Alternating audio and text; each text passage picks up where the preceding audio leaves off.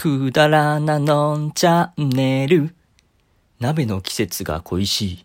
おすすめの鍋の具は冷凍のシューマイ。どうも、のんです。はい、のんということで、今回はどんな話をするんでしょうか楽しみにくださっている方はいるのでしょうか一人でもね、いらっしゃいましたらとてもとても嬉しいです。ありがとうございます。ではですね、今回は、勝手に宣伝してみたシリーズどんどんパフパフ待ってましたよー ない効果音は口で補います。いや、効果音機能初めて使いましたよ。いっぱいありますね。これ面白いんでね、これからも、ね、今後はどんどん使っていこうかなって思っております。はい。では、勝手に宣伝してみたシリーズ第1弾はですね、映像犬には手を出すなを宣伝してみたいと思います。イェイ。ダメだ、効果音全然使いこなせないです。訓練します。いや、早宣伝せいってな。映像犬には手を出すなはですね、大原住人さんという漫画家さんが書いております。月刊スピリッツさんで連載中の漫画でございます。この作品はすでにですね、テレビアニメ12話分と実写版ドラマ6話分、さらには9月25日から実写映画映像犬には手を出すなが全国、全国映画館で絶賛公開中なんですって、あらまあ奥さん今がチャンスよとね、急に井戸端会議してみました。映像研っていうのは映像研究同好会のことです。この作品は芝浜高校という舞台でメインの3人の女の子たちがコナン、え、コナンじゃない え、苦難、困難を乗り越えてアニメを制作するストーリーになっています。え簡単に登場人物をご紹介いたします。主要女の子3人組の1人目は浅草みどりちゃんです。この子は極度の人見知りなんですね。でもアニメがまあ大好きな女の子です。アニメ制作では設定が命というだけあって人並み外れた想像力の持ち主でございます。作中では監督の役割を主に担っています。実写ドラマ映画版では乃木坂46の斎藤飛鳥さんが演じられています。個人的に好きなドラマ版のセリフで言うと、うーん、真っ白系とか、アチャクチョスですね。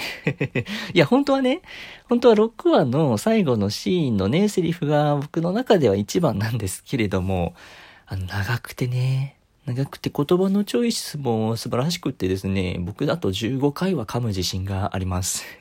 あの、細工は流々っていうところですね。あの、皆さんも見ていただけたらと思います。二人目は、金森さやかちゃんです。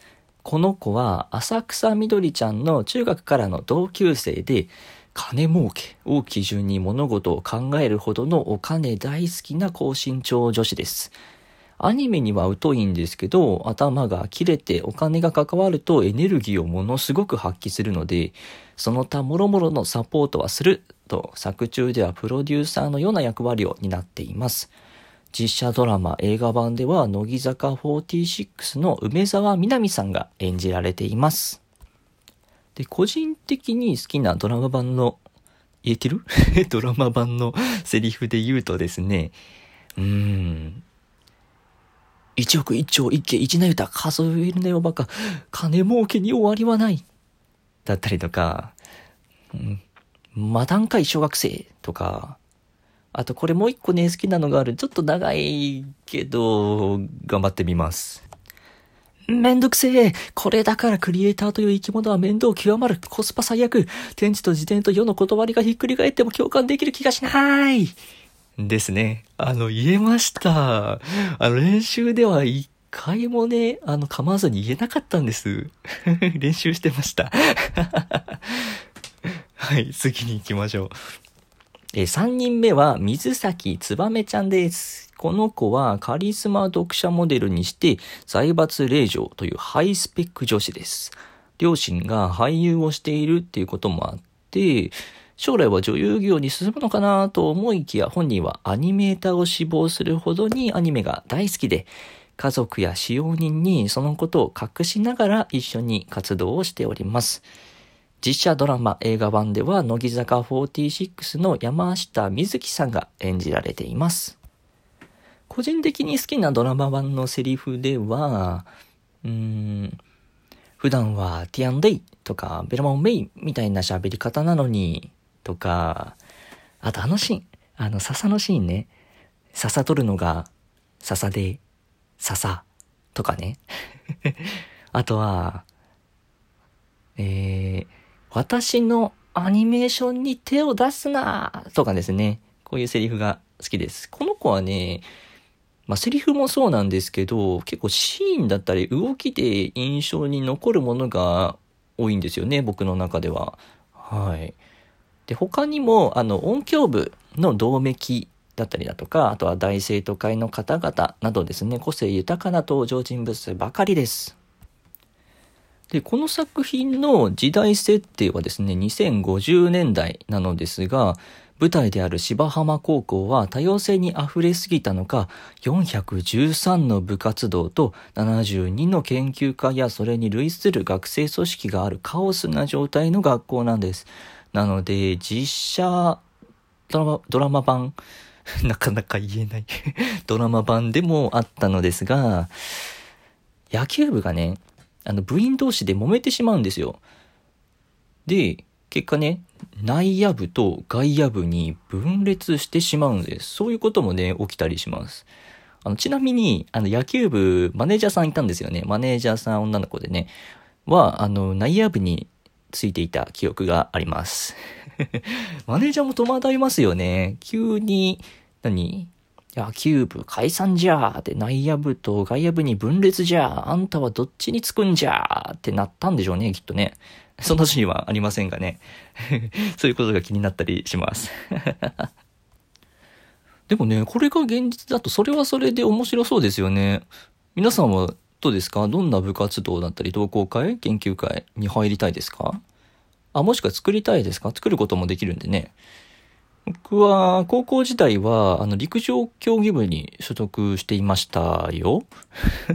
あの女装、あれです。助走をって言ったんですけど、あの、走り幅跳びをですね、メインにさせていただいてたので、助走をつけて、踏み切って、砂場に勢いよく突っ込んでいました。うん。突っ込むたびに、靴は砂だらけ、靴下の中まで砂だらけ、そんなことが毎日のように起こっておりました。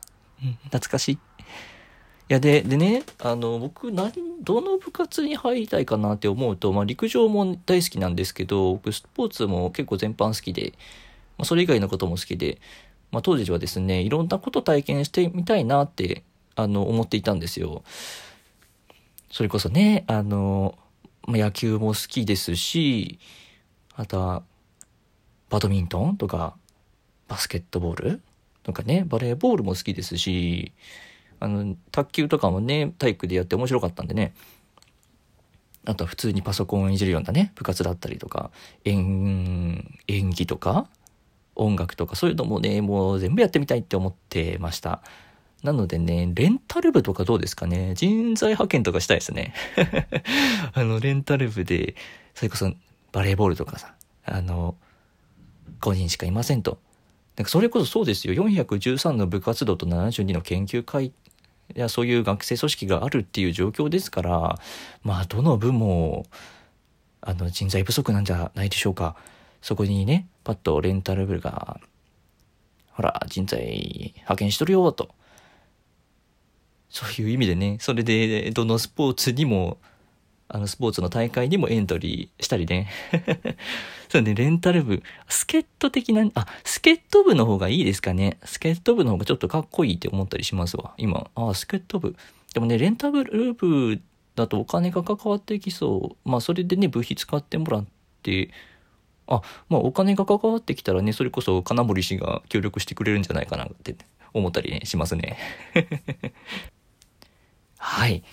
ここまであの作品の紹介をしてきました。皆さんいかがだったでしょうか？えー、僕はもともとね、この作品知らなかったんです。すいません。正直に言います。知らなかったです。あのー、きっかけはですね、ドラマ版です。あの、乃木坂46のお三方がですね、出るっていうことで、あの、そのお三方の演技が見たいなと思って見ました。見ました。そうしたら、あの、作品にドハマり、見事にしましたね。でね、あの、映画ね、あと、今やってるって言いましたけど、映画も僕見に行きましたよ。素晴らしかったですよ。皆さんにも見て、見に行っていただきたい。最低でもね、僕は3回は見たいなって意気込んでおります。ということで今回は、えー、映像系には手を出すなを勝手に宣伝してみました。作品はもちろんね、面白いですし、あの、青春的なね、部分もありますし、コメディ要素もありますし、それこそね、アニメ版だったり、あの、ドラマ版、映画、まあ、どれにしてもね、どれから見ても楽しめるんじゃないかなって僕は思っております。以上、勝手に宣伝してみたシリーズでした。えー、重ね重ねにはなってしまいますが、映画、映像系には手を出すな、全国の映画館にて絶賛公開中でございます。皆様お時間ありましたらぜひ映画館まで足を運んでいただけると幸いです。